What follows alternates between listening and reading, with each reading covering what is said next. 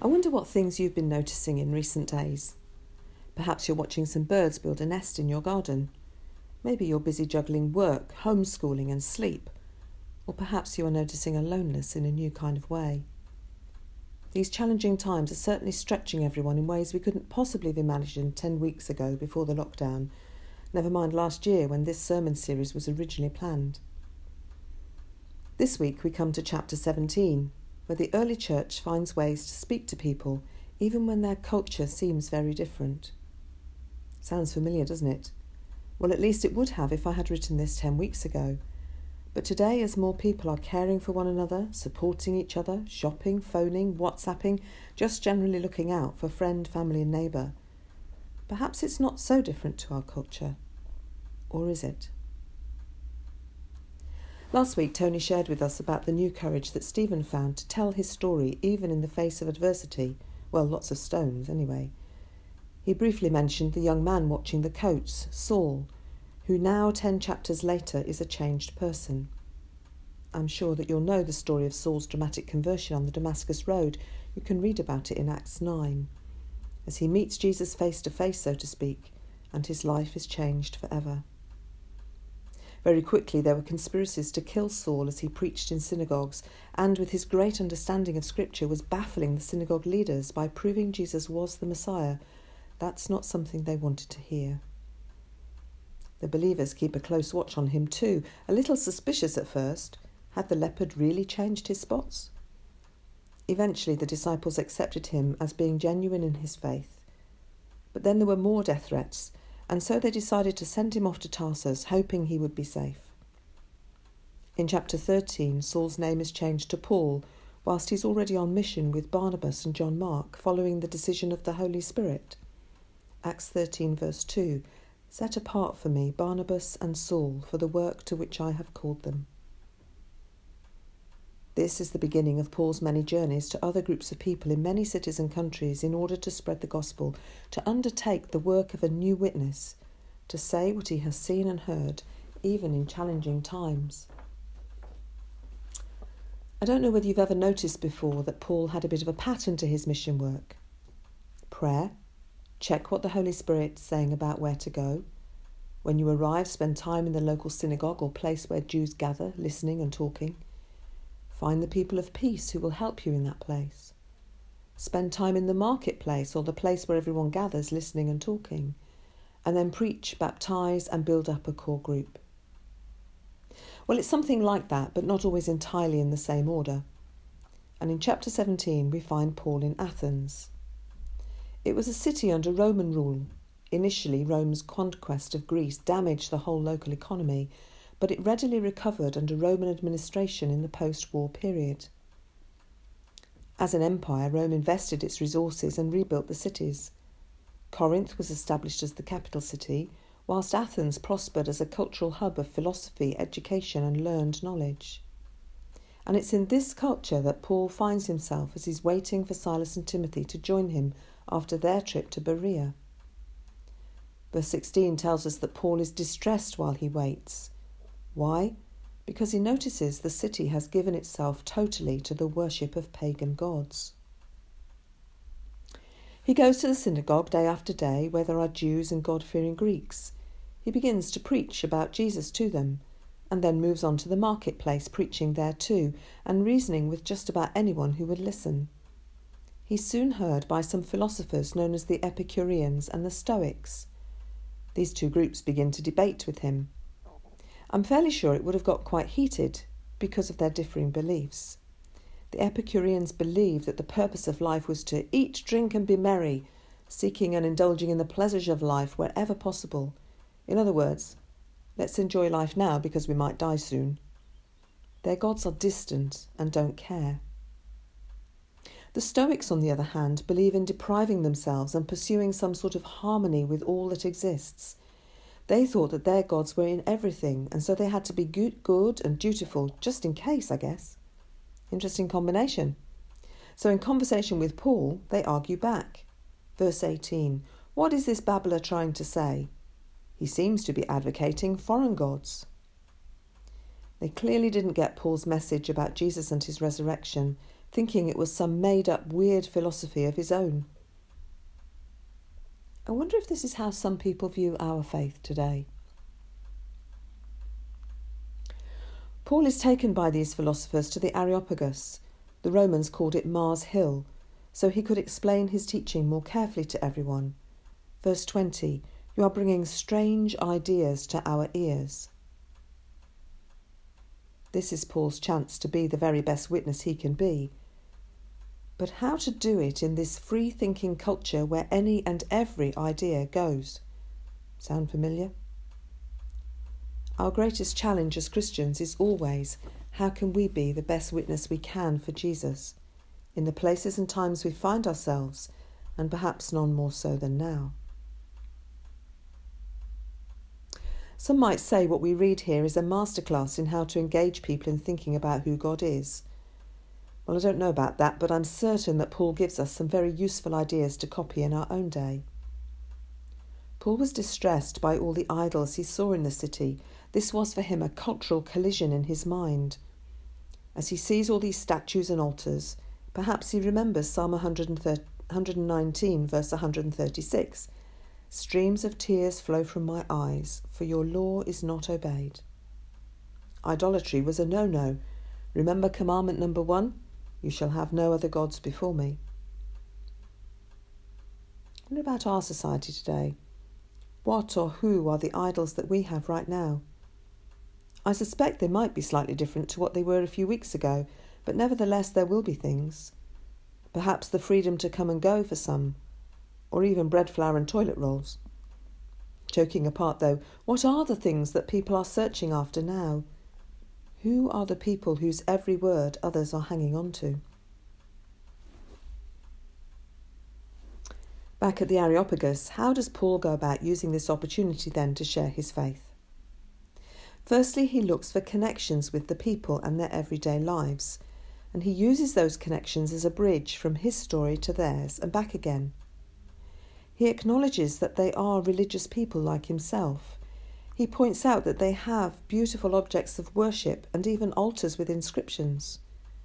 However, he says, one inscription he found is to an unknown God, and so, he goes on, they don't even know who they worship. He wants to help them know who God is, and that's what he's going to proclaim. Paul takes this piece of Athenian culture, idolatry, and uses it as a bridge to explain how his hearers can know the unknown God. We sometimes call this way of engaging Christian apologetics. It's about defending our faith in the face of others' objections. Perhaps his stroke of genius is to quote their own philosophers and poets back to them in verse 28 For in him we live and move and have our being, is from the Cretan philosopher Epimenides and we are his offspring, is from the Cilician Stoic philosopher Aratus. Once these connections have been made, you can almost hear the listener saying, Oh, so Paul isn't just a weirdo, but someone who can be engaged in conversation. He knows stuff, and we might find out things from him. Ah, but wait a minute, I can hear you thinking, I'm not clever like Paul, I don't know stuff. Well, I believe and know that you know more than you think. Remember back to what we said a witness was? Someone who shares what they have seen and heard. We've all seen and heard things that have helped us in our faith journey, and that's all we need to share, honestly. We just need to engage people in conversation. But what we can learn from Paul is that that is best done when we can make connections with who they are and their experiences. Paul uses an altar he sees dedicated to an unknown God as a springboard for teaching those in Athens about the real God that can be known. I wonder what in these times you might use as a springboard to a conversation about God with your friends, your family, and your neighbours. Once the connections are made, secondly, Paul can make his point. He can share his gospel message, which he never waters down. I wonder if we do sometimes. Verse 23 There is one God, and you can know him. Verses 24 and 20 to 26 He made everything, so he doesn't need our temples and statues. verses 29 to 30, Jesus' resurrection proves God will judge us all one day. This is particularly important because resurrection was not a common or acceptable idea then. And then the crunch. Verse 30 You need to repent and be ready. Thirdly, Paul waits for decisions to be made, positive or not. After all, there are really only three responses to his message it's nonsense, I need to hear more. I believe.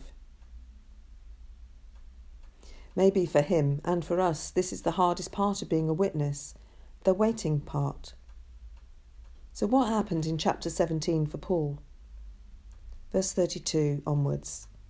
When they heard about the resurrection of the dead, some of them sneered, but others said, We want to hear you again on this subject.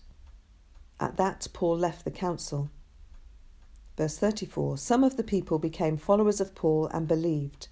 Among them was Dionysius, a member of the Areopagus, also a woman named Damaris, and a number of others. We see exactly those three responses in these verses. Some sneered, It's nonsense. Others wanted to hear more. I need to hear more. And still others believed. And then, of course, they had their own story to tell. Now they could be witnesses too.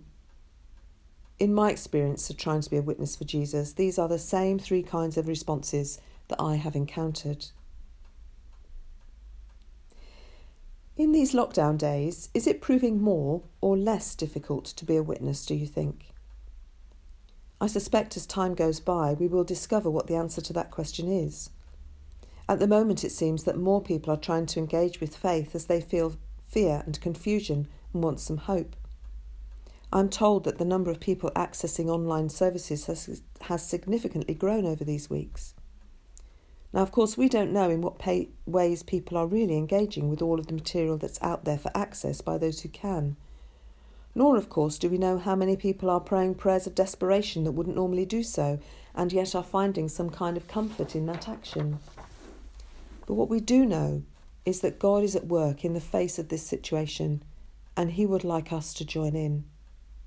So, those conversations that we have with our children, grandchildren, and friends on the phone or via WhatsApp or FaceTime, those shared cakes and surplus veg passed over garden fence to the neighbour next door are really, really important right now. They say that we care. They say that people are welcome. They say that no one need to be alone. It might not always feel like that, but it's true. Society seems to have taken on the mantle of caring that the church is particularly good at, even renowned for. And this is bringing a change in culture for all, opening up more possibilities for conversation about why we do things, not less, no matter who we are. In these weeks of lockdown, many churches have been dealing with the immediate issue of what does the church need to be now in terms of worship and care for its members. But what about in terms of evangelism and social action in the wider community? I've been wrestling with all of this from the very beginning, particularly within our context and the cultures that we live within. Those who can access our website will see that we've begun to make some changes to it, beginning to help those who might look at it because they want to know more about faith.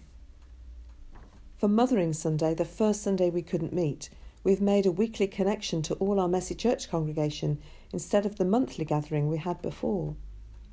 We've kept in close touch with Beacon Academy, and this week we're able to take cakes into school again for the staff who are working at present. I know from many conversations that everyone is continuing to care for their friends and neighbours in terms of shopping and collecting medicine, for example.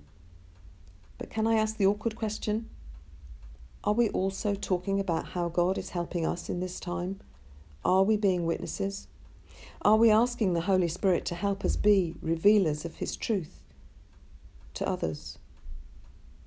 Peter said in 1 Peter 3, verse 15, Always be prepared to give an answer to everyone who asks you to give the reason for the hope that you have. Are we doing this? Perhaps, like me, there are some days when you don't feel that you have any hope how much longer can this go on for? How much longer can I cope? On those days, we need someone to come close to us, virtually speaking, and encourage us. And we can try to look at Scripture for God's help. The Psalms are becoming lifelines for me these days. But what about those other days when we do feel okay, when we are talking to others? Are we able then to give a reason for our hope? I know it doesn't always feel easy doing this. None of us like to be re- rejected, even more so just at this moment. There will be people who say it's nonsense. We might worry about being asked difficult questions that we might not know the answer to, but that's okay too because we can always say, I'm sorry I don't know, but I will find out. And then there can be further conversation. And then sometimes we can have the joy of hearing someone say, Thank you, that helps me know that I believe in Jesus. I believe that these challenging times are leading us to be new witnesses there are many people revisiting their faith story at the moment, and some discovering it for the first time. We might find that we have a role to play for them, whoever they might be, in their experiences.